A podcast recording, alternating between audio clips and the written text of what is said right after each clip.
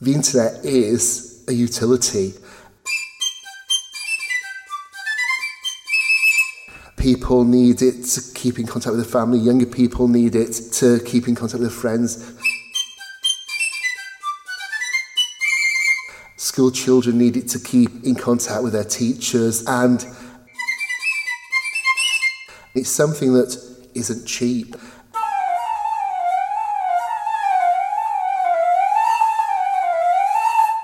The government should be ensuring that the cost is reflective of what people can pay. So I'm hoping that politicians will take this on, move this to Cura, and see what their recommendations are.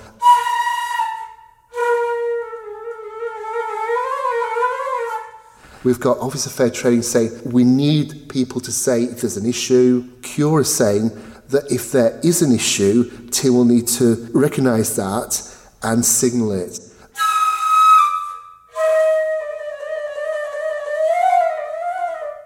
So in Duango to bring emotion, and I'm hoping that Tynwald members will be look at the impact on ordinary people, look at the impact on businesses, and make the decision. This should be looked at. The internet costs on the island are arguably too high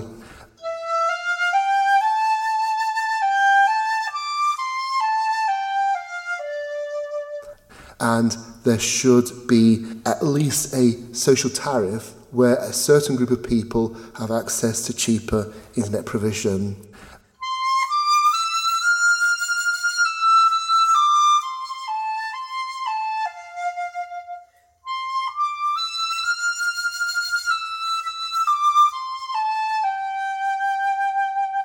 So in Duango to bring emotion, and I'm hoping that Tynwald members will be look at the impact on ordinary people, look at the impact on businesses, and make the decision. This should be looked at